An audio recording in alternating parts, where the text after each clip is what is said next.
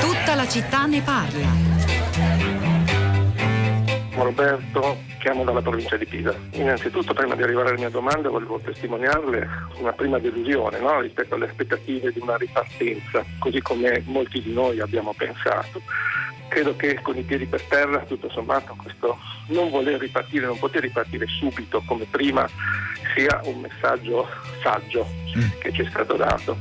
Non pensa che forse, questa è la mia domanda, Conte stia in maniera graduale accompagnandoci in un percorso non semplice neanche per lui, però di eh, graduale maturità nei confronti anche dell'approccio al popolo italiano, che sta imparando a capire quanto sia grave questo problema e quanto sia impegnativo per tutti noi ritornare lavorando perché in realtà l'apertura al lavoro c'è e diciamo riprendere però cambiando radicalmente alcuni dei nostri comportamenti. Quindi un approccio sia come leader saggio ma nello stesso tempo prudente in un percorso difficile per tutti noi e quindi un approccio non demagogico che è l'ultima cosa che ci serve in questo momento. Sono Daniele. Allora, io parto da un concetto, cioè il bisogno aguzza l'ingegno e nel mondo del lavoro, del telelavoro, del teleapprendimento, secondo me sta succedendo una eh, rivoluzione e succederà. Intanto tutte le resistenze sindacali che c'erano su questi accorgimenti necessariamente eh, dovranno crollare.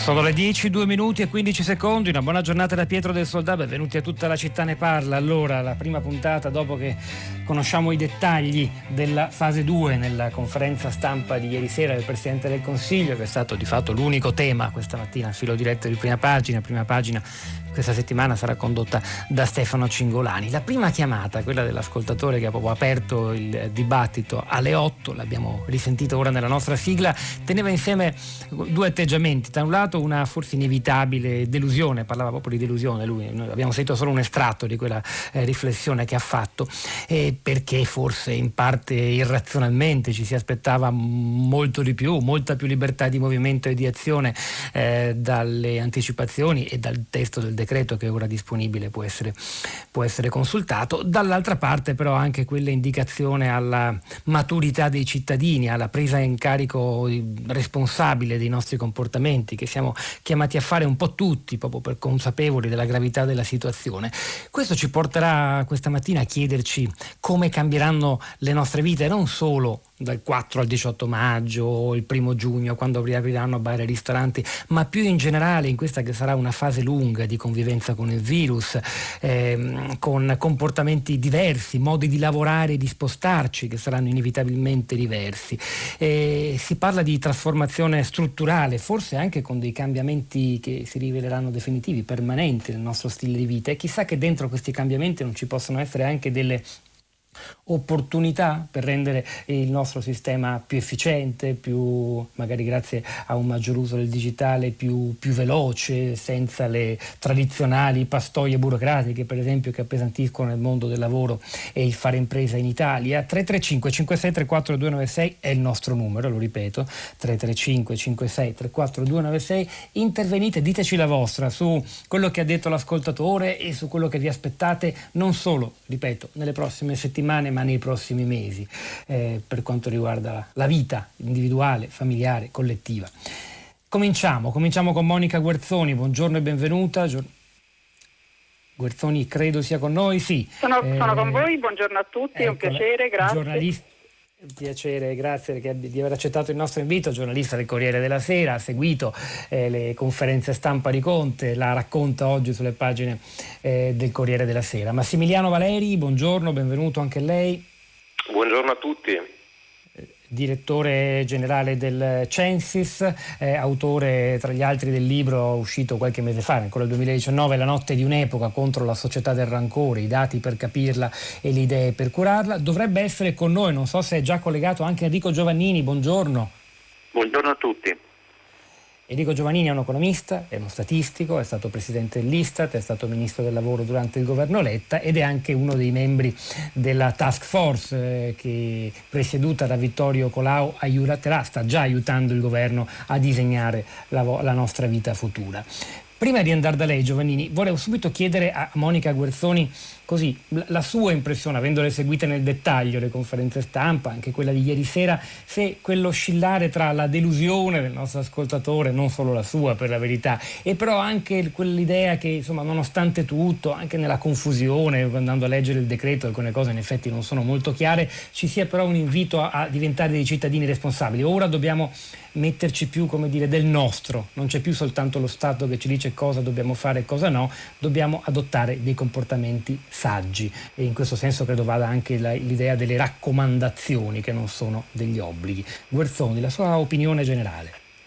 Io sono assolutamente d'accordo con l'ascoltatore, è stato criticato un po' il Presidente Conte, anzi è stato criticato parecchio e forse ancora lo sarà, eh, sia pure tra i tanti complimenti che ha ricevuto in queste ore, per questo sorta di paternalismo che ha messo nelle sue dichiarazioni e nelle sue presentazioni, ma io trovo invece che sia stato molto azzeccato lo slogan Se ami l'Italia mantiene le distanze è molto forte ed è proprio ehm, in queste parole che è contenuto quel richiamo alla responsabilità quale, al quale facevate cenno. Cioè, adesso c'è veramente bisogno di un cambiamento culturale e di comportamenti collettivo, perché è vero che noi abbiamo, l'abbiamo detto in questi mesi drammatici, uno Stato che ci protegge in qualche modo, abbiamo un sistema sanitario nazionale eh, che si prende cura di tutti pur con tante disfunzioni e difficoltà, eh, a differenza per esempio degli Stati Uniti dove sappiamo la sanità privata eccetera. Però questa volta, veramente in questo passaggio, eh, dove la parola chiave è convivenza con questo maledetto virus, davvero ci dobbiamo mettere del nostro, dobbiamo cambiare comportamenti. Tutti noi credo che abbiamo sentito ieri e negli ultimi giorni questa aspettativa, eh, sì che bello, adesso mh, mm, faremo finalmente il compleanno, andremo a cena dagli amici, ricominceranno gli aperitivi. Ecco, questo Temo che sia proprio un atteggiamento sbagliato che vuol dire non abbiamo capito quello che è successo, non abbiamo capito che questa drammatica fase, questi primi due mesi sono stati l'inizio di una storia, è una storia che non riguarda solo l'Italia, è una storia che riguarda il mondo, per cui è ovvio che il, la nostra vita dovrà necessariamente cambiare, ma in tutto quello che faremo. Eh, addirittura mi ha colpito ieri il passaggio in cui il Presidente Conte in modo accennato ha detto eh, mantenere le distanze e portare le mascherine a casa quando si andrà a trovare i propri parenti. Eh, è ovvio che è un'immagine drammatica, immaginarci con i nostri genitori o figli con la mascherina sul viso nei momenti conviviali ma questi sono i cambiamenti che devono avvenire e questo è per la prima parte del ragionamento. Per la seconda parte sono assolutamente d'accordo anche nella prospettiva di un um, cambiamento in positivo per il nostro Paese. È chiaro che dobbiamo passare ancora dentro un tunnel di straordinarie difficoltà, basti dire che c'è da organizzare tutto il mondo dei trasporti, 2 milioni e 700 mila persone che tornano a lavorare dal 4 di maggio e c'è un problema serio sulla trasporto che può essere veicolo del virus, ma dopo quel passaggio, se noi riusciamo ad affrontare il problema della burocrazia il problema della crescita che non c'è, eh, combattiamo la criminalità organizzata in quei gangli dove si va ad annidare, allora forse l'Italia può fare un passo in avanti. È chiaro che è difficile ora immaginarci già nella fase positiva in cui l'Italia rinasce, però eh, se vogliamo fare paragone con il dopoguerra, ecco, è stato così anche allora. Enrico Giovannini, no, non le chiedo anticipazioni sul lavoro della task force di cui lei fa parte presieduta da Colau che sta proprio affrontando eh, questi problemi, quelli che ci ha appena indicato la giornalista del Corriere della Sera Monica Guerzoni, anche se la curiosità sarebbe tanta, ma insomma è giusto che i tempi siano rispettati, li conosceremo i risultati del vostro lavoro. E mi rivolgo a lei anche in quanto lei è il fondatore dell'Associazione Italiana, Alleanza Italiana per lo Sviluppo Sostenibile, insomma fa parte di quel grande sforzo internazionale per raggiungere gli obiettivi obiettivi di sviluppo sostenibile nel 2030, un'agenda che le Nazioni Unite si sono poste per migliorare davvero la condizione di vita di tutti nel mondo. Ecco, da questo punto di vista le voglio chiedere, partiamo subito da uno sguardo lungo sul futuro. Quello che noi stiamo vivendo, la, il lavoro a distanza, per chi può farlo, molti non possono lavorare a distanza, devono andarci, hanno anche continuato ad andare a lavorare durante la fase 1 commettendo a rischio la propria salute, questo è stato un problema di cui bisognerà parlare un giorno, ma più in generale la trasformazione della vita che stiamo eh, affrontando e il grosso deve ancora venire, in buona sostanza renderà più lontani o più vicini quegli obiettivi di uno sviluppo sostenibile, un modo di stare al mondo più in linea con le, le, le, le esigenze della natura che ci circonda, della nostra salute, per abbattere le disuguaglianze? Do, dove andremo? Qual è la tendenza generale secondo lei? La risposta è molto semplice, eh, andremo dove decideremo di andare e dove decideremo adesso certo. di andare. C'è una bellissima vignetta in cui eh, sono due curve, le classiche curve sul contagio, e ci sono due scienziati che stanno osservando queste due curve e dicono speriamo che, non vedo l'ora che questa storia sia finita. Alle loro spalle ci sono invece delle curve molto più grandi che sono quelle del cambiamento climatico rispetto alle quali, ahimè, dobbiamo sapere il dramma che stiamo vivendo potrebbe essere molto più ampio e in parte lo è già. Lo dico perché abbiamo bisogno di guardare in avanti e non solo i nostri piedi oggi, per quanto la situazione sia difficile. E quando dicevo dobbiamo decidere noi, le faccio solo tre esempi. A settembre la, il governo italiano ha votato a favore del cambiamento di politica della Banca Europea degli Investimenti. Dal 2021 la BEI non potrà più investire in progetti basati su fonti fossili. La BEI sarà il motore fondamentale degli investimenti per il futuro piano di ripartenza dell'Europa. Dunque perché il governo italiano o le regioni o dei soggetti dovrebbero invece finanziare eh, progetti sulle energie fossili? Lo dico perché dobbiamo unire i puntini, come si dice.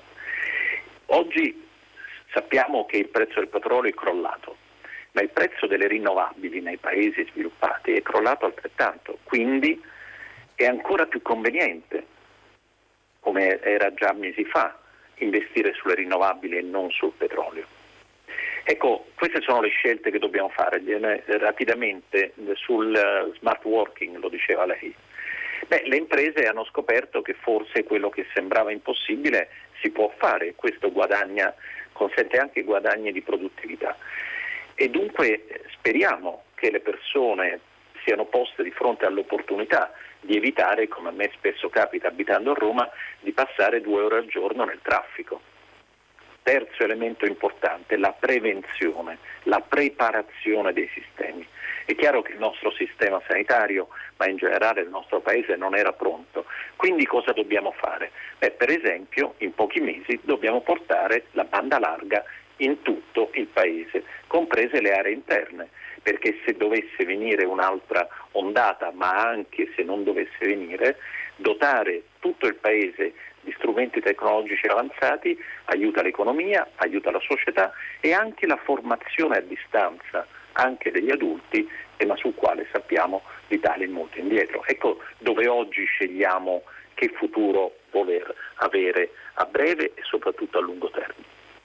Ma ci sono le condizioni, poi coinvolgo subito Massimiliano Valeri, ci sono le condizioni Giovannini perché in questo momento eccezionale, non uso l'espressione stato di eccezione su cui molti filosofi si sono accapigliati in questo periodo, ma è sicuramente una fase eccezionale in cui si sono sospese delle regole, delle abitudini e anche forse delle pesantezze, chi lo sa, si può rimodellare con grande velocità, più di prima il nostro sistema affinché queste cose diventino non più soltanto dei sogni ma delle realtà nel giro di pochi mesi. Eh, certamente si possa impostare sì. seriamente il lavoro? Certamente sì, se dedichiamo tempo a quello. Eh, io sono un po' disturbato, devo dire, da quello che vedo in queste settimane in questi, e anche oggi. Sembra che discutiamo del risultato di una partita di calcio, no? Potevamo fare così, potevamo fare colà, ripeto, non entro naturalmente sui contenuti, ma qui stiamo parlando della vita delle persone, ma anche della vita lavorativa, della vita comunitaria delle persone. Quindi dobbiamo concentrarci sulle cose importanti, così come le imprese devono concentrarsi su questo. Non è un caso che io dal 6 marzo pubblicamente avevo chiesto la costituzione di unità tipo quella poi costituita a guida Colau e molte imprese lo, l'hanno già costituita, le regioni finalmente lo stanno costituendo per decidere appunto cosa poter cambiare. Alcune cose possono cambiare nel breve termine, altre nel medio termine. Le faccio solo un esempio. Abbiamo discusso per settimane e ancora discutiamo sugli strumenti per mobilitare fondi a livello europeo, MES, SUR, eccetera. Quanto abbiamo dedicato tempo a capire dove vogliamo investire questi soldi che prima o poi arriveranno? Quasi ben poco. A zero, ecco, nel dibattito pubblico più, di, più, ecco, più ampio, il zero, nostro, paese è, il nostro paese è studiato uh, ed è considerato un caso uh, di scuola a livello internazionale su come reagisce nel breve termine alle emergenze, molto di meno sulla capacità di progettare il futuro e prevenirlo. Per questo già due anni fa, eh, le faccio un esempio, sembra banale, eh, avevo proposto la creazione di un istituto di studi sul futuro come presso la Presidenza del Consiglio, come hanno molti paesi che guarda caso sono stati quelli che hanno reagito meglio anche alla crisi da coronavirus perché erano abituati a cercare di scandagliare il futuro. Ecco, noi questo, ahimè, non è un qualcosa che siamo abituati a fare e questa forse dovrebbe essere la prima cosa da cambiare e dibattiti come questo che in questi minuti stiamo facendo possono aiutare il Paese a dotarsi di infrastrutture, un modo di pensare diverso. Questo può cambiare subito. Il lavoro è molto complesso, a proposito di quanto diceva Enrico Giovannini sulla smart working che potrebbe in qualche modo eh, alleggerire la pressione del traffico sulle strade, lui vive nella, nella città di Roma che appunto potrebbe, spesso si trova bloccata e intasata, certo c'è la grande sfida del trasporto nei prossimi mesi perché eh, l'alternativa al trasporto in auto che è quella del trasporto pubblico oggi è molto molto più complicata, quindi ci sono delle sfide a lungo termine, alcune a breve e sarà davvero complicato eh, tenere dire, l'attenzione e l'impegno politico su tutte. Massimiliano Valeri, direttore del Censis, qualche tempo fa lei fu nostro ospite in una puntata speciale di Pantheon, un programma che ha ospitato questo ciclo, il futuro a 2020, il futuro a 20 anni, ci ha aiutato a capire come era cambiata la società italiana, dico era cambiata nei primi vent'anni del secolo e, e, andò in onda, se non sbaglio, poco prima dell'inizio di questa pandemia. E alcune linee di tendenza il Censis ha avuto il merito di indicarle sul appunto, rapporto tra cittadino e Stato, tra cittadino e famiglia, tra individuo e lavoro e sfera pubblica. E quello che è accaduto in quasi, questi quasi due mesi di lockdown e che accadrà nei prossimi mesi, come dal vostro punto di vista ci cambierà ancora? Su questo dobbiamo un po' metterci a riparo da tanta retorica che si sta facendo in questi giorni e in queste ore con un atteggiamento un po' di realistico, io vedo nel medio periodo due possibili cambiamenti, uno che riguarda il nostro settore manifatturiero e uno invece il, il mondo dei servizi.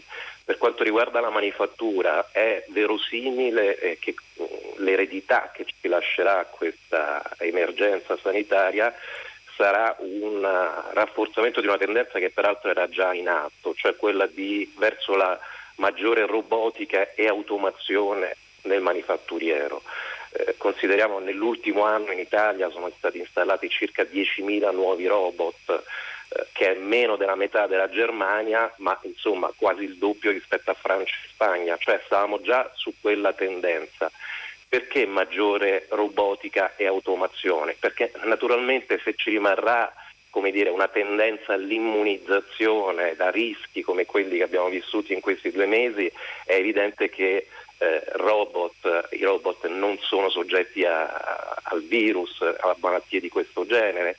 E questo naturalmente porrà anche un problema di riconversione di professionalità eh, che quindi probabilmente si allontaneranno da, dal manifatturiere. Questo è un primo aspetto in eh, questi giorni abbiamo fatto anche molti esercizi di rievocazione storica. Beh, se io penso alla peste nera che sconquassò l'Europa alla metà del Trecento, eh, paragone potrebbe sembrare arbitrario, in quel caso furono circa 20 milioni i, i morti, cioè un terzo della popolazione europea dell'epoca, però in eredità quella, quella, emergenza sanitaria lasciò un grande impulso alle innovazioni tecniche per far fronte naturalmente alla, al grave impatto demografico che ci fu e quindi questo è un primo aspetto che possiamo mettere in considerazione come cambiamento nel medio periodo. L'altro invece che riguarda un po' i servizi e la vita nostra di tutti i giorni è il tema della desincronizzazione dei tempi collettivi. Se noi siamo destinati, almeno nel breve, nel breve medio periodo, ad una maggiore rarefazione dei contatti, delle relazioni umane, è evidente che dobbiamo andare verso quella direzione, cioè una desincronizzazione dei tempi collettivi, il che naturalmente avrebbe anche un vantaggio in termini di decongestionamento del traffico nelle, eh, nelle grandi città in termini di impatto cioè ambientale. non più fare tutti le stesse cose alla stessa ora. Esatto, penso alle scuole, penso agli uffici. Eccetera.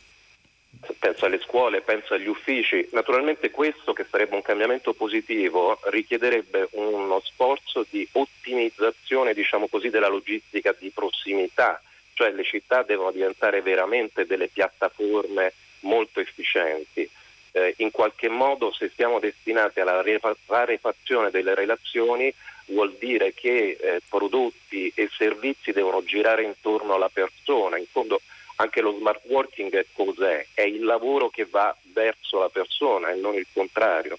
Però ecco, per ottenere questi risultati c'è bisogno veramente di eh, uno sforzo di, di, ricerca di soluzioni intelligenti di, della logistica di prossimità. Nell'immediato lo scopriremo subito in termini di trasporti collettivi nelle, nelle città. Ecco, questo è prima, un primo banco di prova eh, sul, sul quale ci sperimenteremo. Però ecco, con un po' di realismo, i due cambiamenti che possiamo attenderci nel medio periodo sono questi, più robotica e automazione nelle fabbriche eh, desincronizzazione dei tempi collettivi per quanto riguarda uffici, scuole, servizi in generale nelle nostre città. Molto chiaro, Valentina riprende anche lo spunto riguardo allo sviluppo sostenibile di Enrico Giovannini, dice mi piacerebbe tanto che lo stesso zelo nell'applicazione delle norme di distanziamento sociale possano nell'immediato futuro essere applicate alla tutela dell'ambiente nel momento in cui sembrano emergere anche delle correlazioni tra la diffusione del virus e l'inquinamento. E poi ancora, eh, perché ci sono degli studi scientifici che stanno indagando anche questo. Vabbè, poi Matteo da Roma che chiede, dice una cosa che giro e coinvolgo di nuovo Monica Guerzoni e poi se ha ancora qualche minuto di nuovo da Enrico Giovannini. Scusate, eh, quanto alla uniformità delle regole sul territorio nazionale, un tema non da poco, dice Matteo.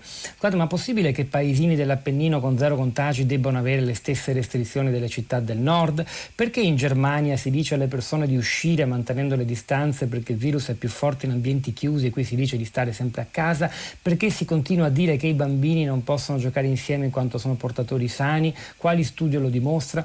Ecco, rimaniamo eh, sul tema della, della diversa distribuzione dell'epidemia eh, sul territorio e sul fatto che però invece le norme siano uguali per tutti, salvo poi che ciascun presidente di regione potrà e anche i sindaci potranno emettere delle ordinanze ulteriormente restrittive. Monica Guerzoni, su questo tema, lei che ha seguito dall'interno anche il dibattito politico e, e governativo, eh, quanto se ne sta parlando? Quanto si è presa in considerazione, per esempio, l'ipotesi invece di andare a velocità diverse? Ma sicuramente se ne è parlato tanto in alcuni momenti anche troppo, cioè nella fase più acuta della, dell'epidemia, quando le eh, terapie intensive del nord Italia erano sotto pressione in modo drammatico, quando vedevamo eh, la mesta processione dei, dei, camion militari con le bare di Bergamo e c'era una polemica furibonda tra, tra Stato centrale e regioni, tant'è che si era tornato a parlare della centralizzazione eh, dei servizi sanitari. Eh, ma questo è, diciamo, sul piano polemico eh, è stato veramente uno dei grandi problemi che hanno reso difficile affrontare questa emergenza. Quindi non si può eh, prescindere da una visione nazionale e io credo che bene abbia fatto il governo a un certo punto a decidere di eh, dare alcune linee eh, chiare eh, per tutto il Paese, perché questa continua ricerca della primazia, della fuga in avanti dei governatori ha creato una confusione che sicuramente non è, non è, servita, dopodiché io comprendo assolutamente la richiesta del cittadino della Basilicata o del Molise che eh, vede di non avere praticamente casi in regione si chiede perché debba stare chiuso come il milanese, ma se non si mettono delle regole, se non si dice che non si possono passare i confini regionali in uscita o in entrata, è evidente che il virus circola e se il virus va al sud, dove le strutture sanitarie purtroppo, come sappiamo strutturalmente, non hanno eh, la stessa eh, diciamo, modernità di, di quelle del nord, che pure hanno mostrato delle grandissime difficoltà a tenere l'onda del numero dei malati, ecco, se il virus dovesse malauguratamente, magari per una seconda ondata, magari perché non abbiamo rispettato le regole di distanziamento, arrivare al sud, è chiaro che eh, il Paese avrebbe delle ripercussioni gravissime a livello sanitario e poi anche a livello economico. Ecco, mi ha colpito molto una cosa che ha detto ieri il Presidente del Consiglio, la parola rabbia nell'arco di una presentazione appunto delle linee guida del DPCM, dei giorni che verranno.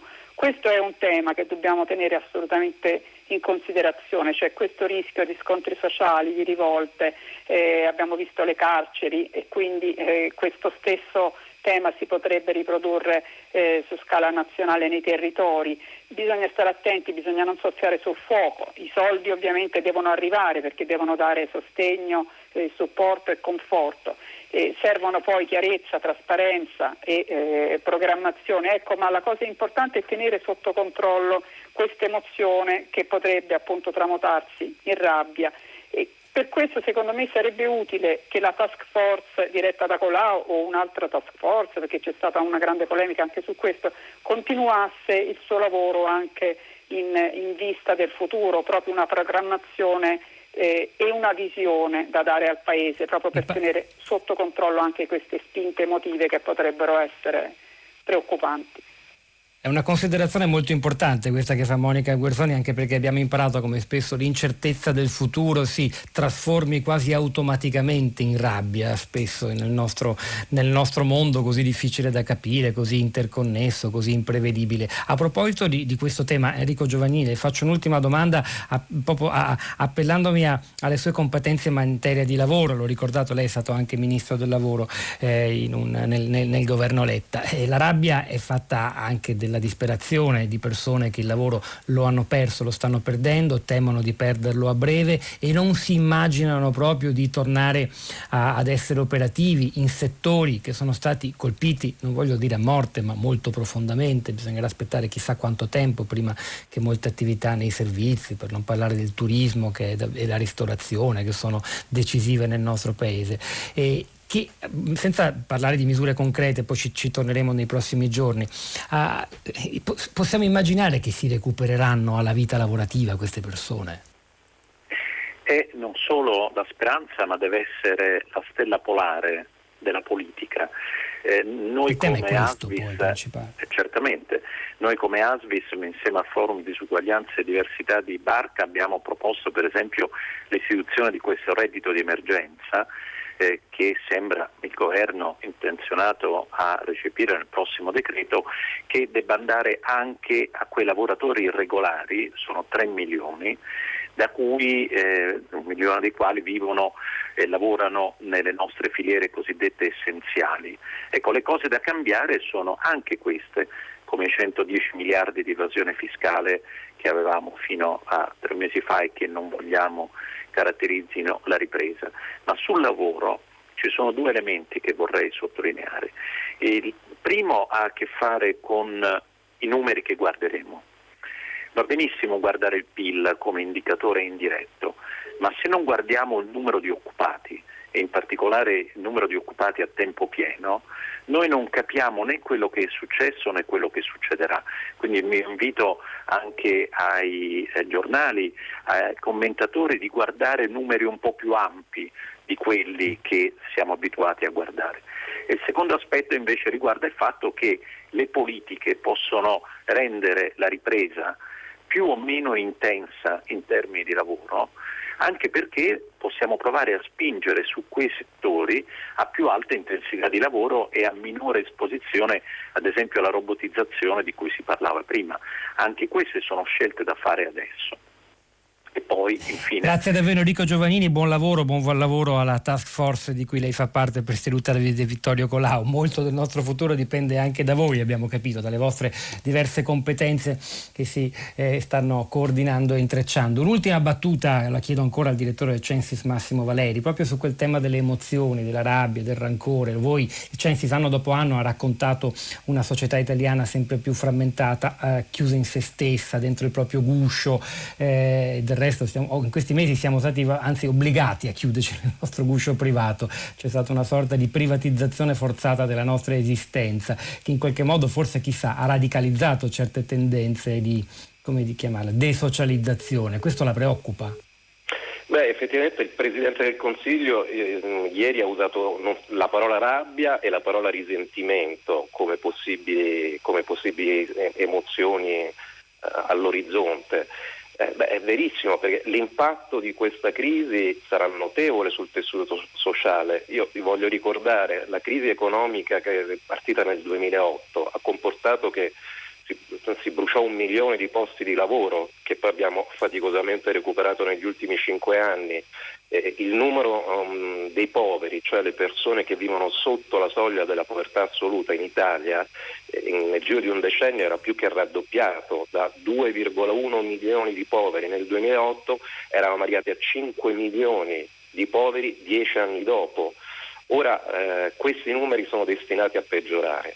Ed è anche vero che mm, quello che avevamo visto nell'ultimo periodo, mm, in cui avevamo avuto mm, negli ultimi anni una ripresa del, del, PIL molto debole, a fronte invece di una ripresa più consistente dell'occupazione, cosa ci diceva in fondo? Che era aumentato il numero delle persone che eh, avevano sì un impiego, ma un impiego veramente poco soddisfacente, sia dal punto di vista economico, sia dal punto di vista veramente del ventaglio delle opportunità esistenziali e penso in particolare alle giovani generazioni.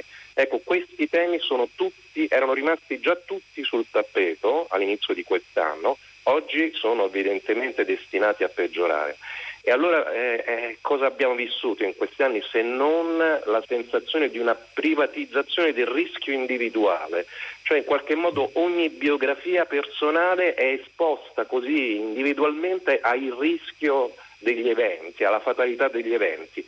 Eh, questo è un punto su cui bisogna eh, veicolare messaggi molto forti, no? che non siano soltanto però dire, la, una certa retorica di discorsi istituzionali. Eh, c- c'è bisogno di, misu- di, misure che veramente cambino questa percezione nelle persone, perché sono emozioni negative che si alimentano sì, sì di, una, dire, di, una, base eh, materiale, il lavoro non gratificante, la disoccupazione, eccetera. Ma sono, c'è anche una componente immateriale, di immaginario, no? di prospettive, di visione positiva del futuro che in questi ultimi anni era stata veramente lasciata andare a se stessa. Massimiliano Valeri, direttore del Censis, ci torneremo su questo, è evidente. Queste sono le grandi linee di tendenza che ci accompagneranno non solo nell'immediata fase 2, ma nei prossimi mesi. Grazie davvero anche a lei, grazie a Enrico Giovannini e a Monica Guerzoni. Continuiamo con un brano, un brano di Luca Barbarossa che eh, è stato lanciato esplicitamente dal cantautore per favorire una raccolta fondi a favore dell'ospedale Spallanzani, del lavoro di ricerca dell'Istituto eh, Spallanzani. Il brano si intitola Non è inutile, liberamente tratto da una lettera del regista regista Ettore Scola a sua figlia Paola, allora adolescente, nella quale Scola scriveva non è inutile che tu mi voglia bene, non è inutile far felici le persone, non è inutile pensare di salvare il mondo e non riuscirci mai. Luca Barbarossa non è inutile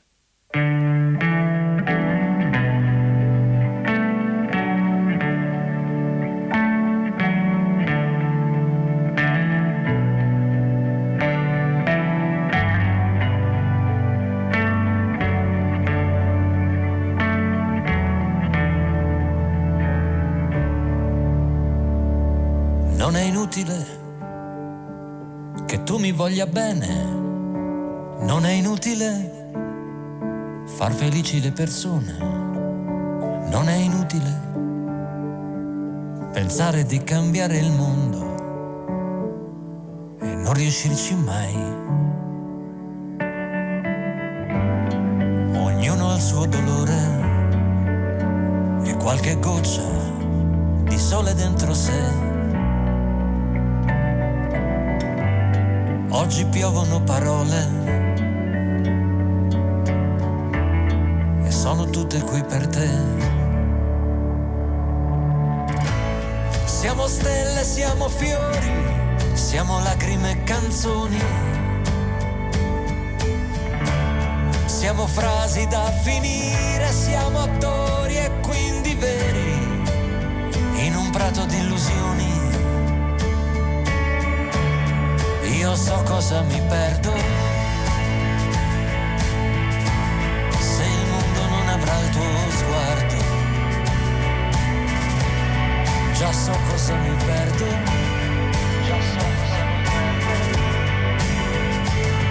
Non è inutile pensare che tutto questo è inutile.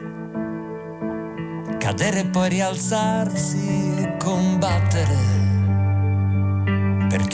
Più voce forse non ne ho avuta mai. Ogni tempo ha il suo dolore, ma la cura è sempre quella che tu sai. Se non vuoi chiamarlo amore, non lo chiameremo mai. Luca Barbarossa, non è inutile, eh, non è inutile neppure interrogarci su quello che la tecnologia può dare, anzi non è inutile, è fondamentale, come abbiamo capito dalle parole di Enrico Giovannini, Massimiliano Valeri e Monica Guerzoni, può dare per eh, ridisegnare la nostra vita a partire eh, dal 4 maggio in avanti è, e sarà lunga. Allora, eh, siamo collegati con noi ora Luca De Biase, buongiorno e benvenuto, ben ritrovato. Buongiorno, grazie della chiamata. Giornalista, blogger, grande esperto di tecnologia, eh, dirige il supplemento Nova eh, del Sole 24 Ore dedicato proprio a questo, tra i suoi libri ricordiamo Homo Pluralis, esseri umani nell'era, eh, tecnologi- de- de- nell'era tecnologica. Buongiorno anche a Teresita Gravina che insegna Buongiorno, professoressa, insegna matematica e scienze all'Istituto dei Amici Da Vinci di Caserta eh, e ha partecipato a una cosa di cui ci spiegherà ora il significato Luca De Biase, poi anche lei nel concreto, che eh, la, la, l'espressione è hackathon, che mette insieme l'idea della maratona e degli hacker, promossa a livello europeo dalla Commissione europea proprio per trovare idee e soluzioni nuove contro la pandemia eh, Covid-19. Di che si tratta questa grande grande assembramento, però soltanto digitale, di menti, idee, società tecnologiche. De Biase, che cosa è successo nel weekend? 23.000 eh, persone di 146 paesi eh, si, sono, si, sono, trovate, hanno eh, messo insieme tipo 2.000 team per eh, sviluppare delle idee che rispondevano a problemi di questo tipo, come eh, scalare la produzione dei dispositivi medici che servono per come fare più velocemente le mascherine, come fare più velocemente i tamponi, eccetera, eccetera, oppure ehm, come rendere i luoghi di lavoro più sani eh, e sanificarli man mano che si lavora, oppure nel mondo del business come dare spazio nel eh, sistema virtuale al negozio sotto casa che non ne ha mai avuto eh, competenze, eccetera. Direi che in generale questi 2000 progetti si pongono in una mentalità orientata a dire questa cosa durerà ancora a lungo. Ehm, e, e quello che abbiamo imparato resta. Queste sono le due dagli analisti che hanno guardato dentro questi progetti che ho sentito sono eh, soprattutto della Confindustria, del Dipartimento di Innovazione Confindustria che hanno partecipato duramente alla realizzazione di questa hackathon.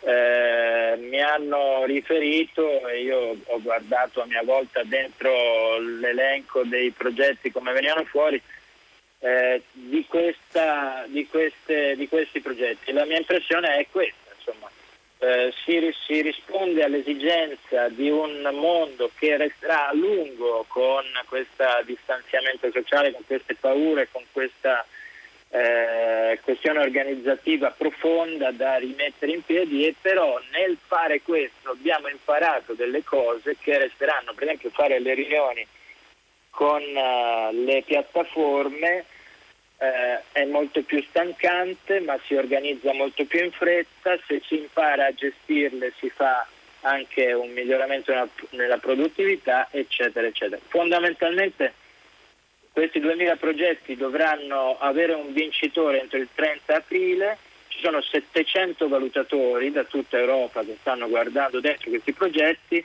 e tutti i progetti sono stati aiutati da 2600 mentor, quindi è stato una, veramente una, uno sforzo gigantesco organizzato in 15 giorni eh, che credo abbia segnalato che esiste una dimensione dell'Europa eh, più vitale di quello che ci si potrebbe aspettare guardando le facce dei grandi politici che si incontrano per fare i summit e, soprattutto poi l'idea che siamo non solo tante menti ma anche menti da paesi diversi, l'approccio appunto tutti insieme al di là delle divisioni invece che spesso attraversano e segnano eh, i, i, grandi forum i vertici economici o politici dei leader europei. Teresita Gravina, lei ha partecipato a quest'hackathon con una proposta che ha a che fare col mondo della scuola di cui molto si è parlato, School is Great.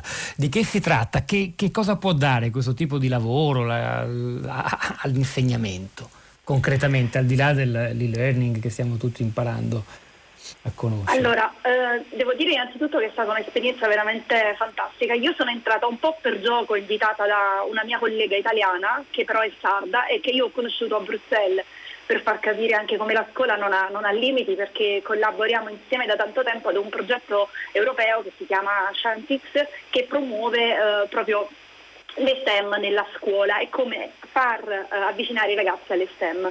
E lei mi ha invitato sabato mattina, io effettivamente ero in pigiama, così come diceva l'hashtag del, uh, dell'hackathon, e ho aperto e insieme con altre colleghe italiane ma anche europee abbiamo iniziato giù a buttare idee e in una giornata sono venute fuori delle, delle cose veramente interessanti. Abbiamo pensato di portare alcune cose che stiamo utilizzando adesso nella didattica a distanza ma che utilizzavamo anche già prima perché abbiamo pensato ad un modello di scuola flipped perché esiste questa metodologia che prevede un'inversione delle, delle attività che quindi i ragazzi seguono le spiegazioni a casa preparate dai docenti attraverso video, attraverso materiale e poi vanno a scuola per attività pratiche.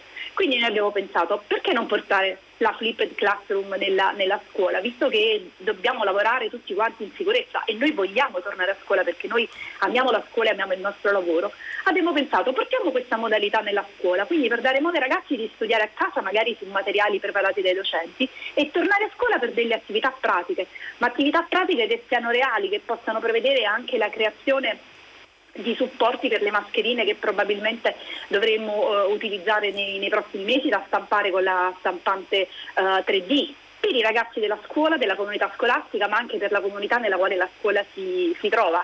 Così come eh, abbiamo pensato ad una coronavirus pen, che è una penna che permette di fare test seriologici e permette anche di ricaricare con il, il gel che così può far uh, disinfettare le varie ragazzi rapidamente ma anche ai, ai docenti. Ripeto, tutto questo in, in, una giornata è stata veramente un'esplosione di idee, una cosa molto bella alla quale sono veramente contenta di avere partecipato. Eh, grazie davvero di avercela raccontata. Luca De Biase, voglio tornare da lei, abbiamo un minuto. In generale, questo, questo grande sforzo tecnologico potrà secondo lei portare dei cambiamenti a breve termine? C'è un gioco, una digitalizzazione della nostra vita che potrebbe rivelarci eh, delle, delle, delle, potenzialità positive che ancora non immaginiamo? Ma sì, la, la, digitalizzazione era già molto presente ehm, e ho l'impressione che fosse entrata nella nostra società con uh, una doppia uh, tempistica. All'inizio entusiasmo e diciamo early adopters, eh, innovatori, seconda fase, tutti dentro in modo convenzionale e abbastanza eh, passivo, tanto da generare una serie di conseguenze negative, di banalizzazione, se non peggio, del modo di stare insieme. Adesso in questi due mesi c'è stato un colpo di consapevolezza, come la ricerca di una qualità necessaria ricerca, perché eravamo immersi in questo digitale molto più del, di prima ed eravamo certamente eh, alla ricerca di qualità. È un'immagine molto interessante, ci siamo abbiamo scoperto dove già ci trovavamo da un certo punto di vista. Grazie davvero Luca De Biasi e Teresita Gavina, ci fermiamo per il GR3 L'Onda Verde. A tra poco per le vostre voci, i vostri commenti sui social network. Tutta la città ne parla.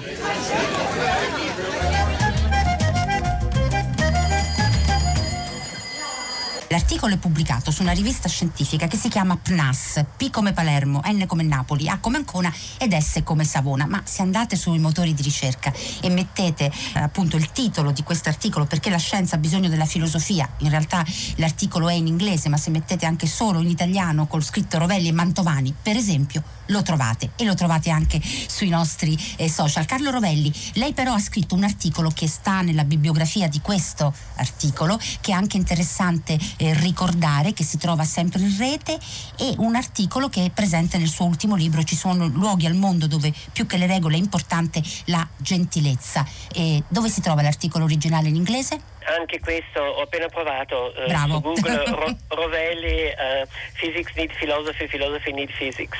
Questo è un articolo che mh, mm, cioè un po' curioso, mi, ero stato invitato a una conferenza di filosofia della scienza eh, a Londra mm, per parlare di questo tema.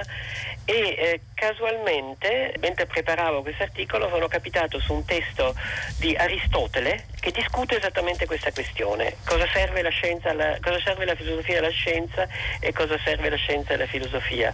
E quindi sono andato a ripescare gli argomenti di Aristotele stiamo parlando di uh, eh, 25 secoli fa e li ho trovati sorprendentemente buoni e attuali per rispondere alle voci che esistono che dicono la filosofia non serve a niente, dimenticatela, eh, facciamo solo scienza.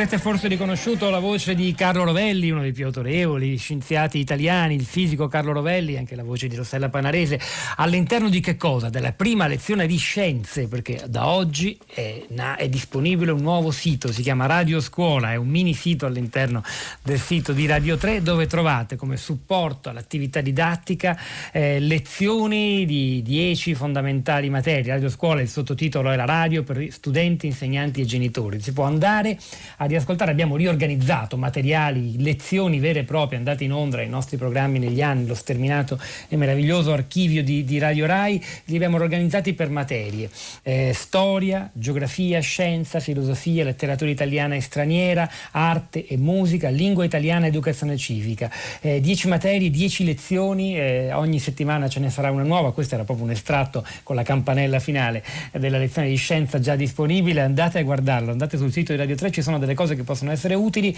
per voi studenti, se ce ne sono alcuni in ascolto, magari quelli che si stanno preparando all'esame di maturità, ma anche quelli degli anni precedenti, o per i genitori, nonni che potete, possono poi scoprire e condividere con i loro figli o nipoti. Questo materiale, a nostro modo di vedere, molto molto prezioso. L'archivio di Radio 3 in generale è davvero un bacino di conoscenza sterminata non solo per loro, per noi tutti, basta farci un giro sull'Apra, i Play Radio, si trovano talmente tante cose che è una scuola continua, ma insomma riorganizzarlo e dargli anche la forma di un orario scolastico vero e proprio ci è sembrata un'ottima idea. È il momento di aprire la nostra piazza, questa volta c'è, eh, non sono più io a leggere i, nostri, i vostri messaggi sui social network, ma c'è i, Cristina Faloci al microfono. Cristina. Ciao, buongiorno, buongiorno a tutti, ben ritrovati, eccoci qua. Allora, per i nostri social, intanto ringrazio Rosa Polacco che a casa è riuscita a selezionarmene eh, qualcuno. Allora, intanto Francesco scrive: Nell'incertezza di non sapere davvero come fare, ciascuno a modo suo, armati solo del proprio buonsenso. Temo sia questo, tra il già e il non ancora, il senso vero della fase 2. Auguri a tutti noi. E poi Carla, io spero che cambi il modo di produrre, spero in uno sviluppo agricolo e della silvicultura. Spero che tanta produzione inutile come il dolciario, cibo industriale, moda stagionale, produzione di oggetti assurdi e inservibili venga orientata, convertita in tutela della salute ed equità sociale. Poi c'era qualcuno ovviamente che eccepiva sorridendo eh, sul fatto che il dolciario fosse una produzione inutile. Poi su No, non pensavamo di uscire, eh, non pensavamo dal 4 maggio di uscire tutti, magari pensavamo ci fosse un piano sanitario che parlasse di tamponi, tracciamenti e assistenza domiciliare tramite rafforzamento della medicina di base. Eh, lo sappiamo che questa è proprio la premessa di tutto. Christian, a me questa storia della burocrazia ha stancato. Da anni rispondo per conto di una pubblica amministrazione a quesiti di tecnici laureati e posso confermare una notevole difficoltà da parte di alcuni tecnici nel comprendere un testo scritto o una frase con più di tre virgole. Poi sul lato pubblica amministrazione ci sono molti margini di miglioramento della comprensione e riduzione. Sarebbe sufficiente mettere un limite di carattere ai provvedimenti di legge.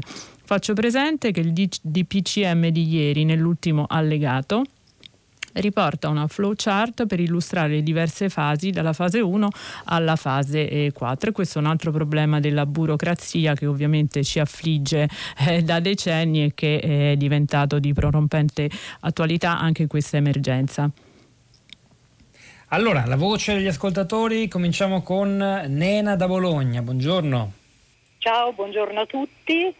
Eh, io sono una guardia ecologica volontaria del nucleo della provincia di Bologna e noi siamo anche nella protezione civile.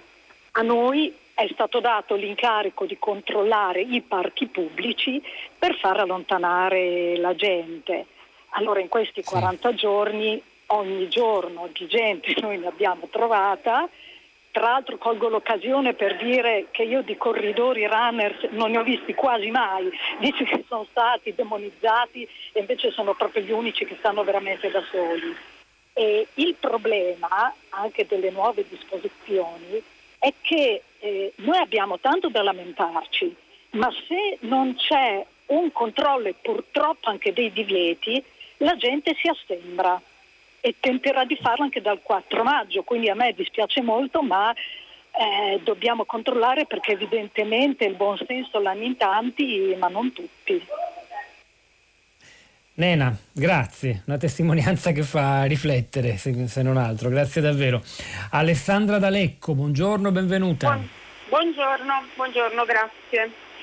Io ho una piccola pasticceria con caffetteria abbiamo chiuso un paio di giorni prima dell'obbligo perché con le distanze non si riusciva comunque a lavorare, con l'assenza della scuola, dei lavoratori e eh, siamo tuttora chiusi. Ovviamente la perdita è gigantesca, gli aiuti economici sono zero, ci è stato detto indebitatevi e personalmente io sono persona che soffro di paura e paura di non potercela fare. Ho due dipendenti che sono in questo momento in cassa integrazione e stamattina ascoltavo la vostra trasmissione e mi chiedevo io come faccio a modificare l'essenza stessa della mia attività che è basata sull'artigianalità e sulla socialità.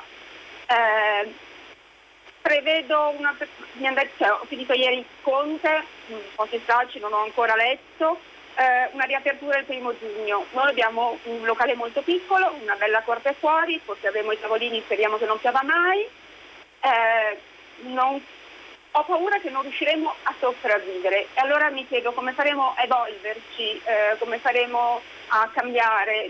Non vedo nessun tipo di cambiamento. Ho una socia che sta lavorando da un mese e mezzo sui social in maniera stupefacente aggiorna i nostri clienti di tutto quello che facciamo, cerchiamo di stare vicino con il blog, le videoricette, eh, gli articoli, le consegne a domicilio che ovviamente costituiscono una percentuale irrisoria del fatturato che noi servirebbe per poter mantenere questa struttura.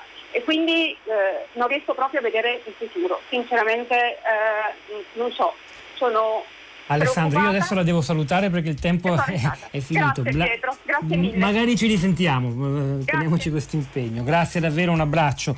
Eh, Cristina Faloci, non so se hai ancora qualcosa dei social network. Osi, cammineremo col vocabolario aperto sulla parola congiunti perché tu vallo a spiegare alle forze dell'ordine che una cara amica è più di un congiunto.